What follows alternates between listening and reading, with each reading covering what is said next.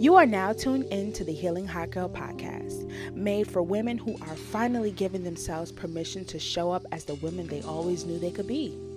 If you're here, that means you're ready for an upgrade. So, without further ado, let's get into this episode. Hey, Healing Hot Girls, and welcome back to the next episode of the podcast. This is a quick mini episode just to give you guys what's on my mind right now. I'm currently batch creating content, and the word aesthetics popped up in my brain. I feel like everyone has their own individual aesthetics. However, I also feel like we shrink ourselves down to size to fit the aesthetics that are already out there. I caught myself on Pinterest searching Instagram aesthetics or like the um aesthetically pleasing templates for Instagram, like the Instagram feed. And I'm just like, these are cute. But then I started thinking about all of the things that I don't have that are on there. I don't have these kind of accessories, or I don't have this color top, or I don't have this, you know, certain outfit, or I don't have this certain outfit aesthetic, or I don't have these pieces in my collection, so I can't create this. And I feel like that just sets me up for failure because now I'm limiting myself. I'm in a state of lack because I'm being grateful for what I do have, right? And I'm more so focusing on what I don't have. Being that I'm going down the road of embracing my authenticity, that just didn't really sit well with me. I really just wanted to focus more on building up my own aesthetic because I feel like building your aesthetic is building your voice. Building your aesthetic is showing what makes you different from everyone else. It's about standing in your truth. It's about embracing who you truly are.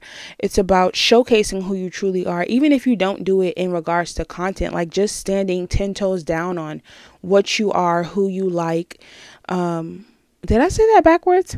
I did. Standing 10 toes down on who you are, what you like, what you believe in, what colors you feel like you look best in, what patterns you like. If, I always try to include fashion and everything. I'm sorry, but like just things of that nature. It's really about how you see the world and people seeing the world through your perspective. And I feel like if we all try to fit in and squeeze ourselves into this box or shrink ourselves down to um, fit in this aesthetic just because it's an aesthetic. Like somebody had to be themselves to create that aesthetic. And I understand that these aesthetics work. However, it's not you. You know, and I feel like that was that was my issue a lot of times when it came to my content. It wasn't me.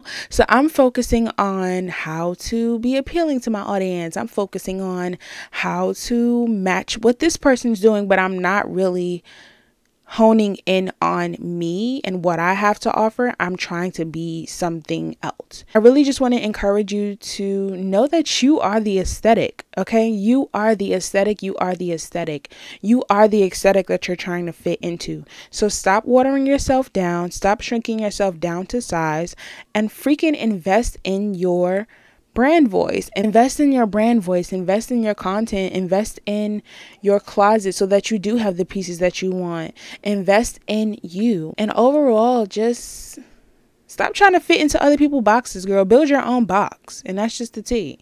So, with that being said, I hope you guys enjoyed this quick snippet.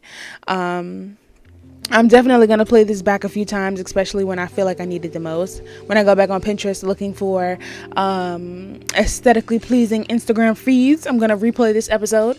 So I do want to remind you that hot girls need healing too, and that is okay. So I'll see you all with the next episode.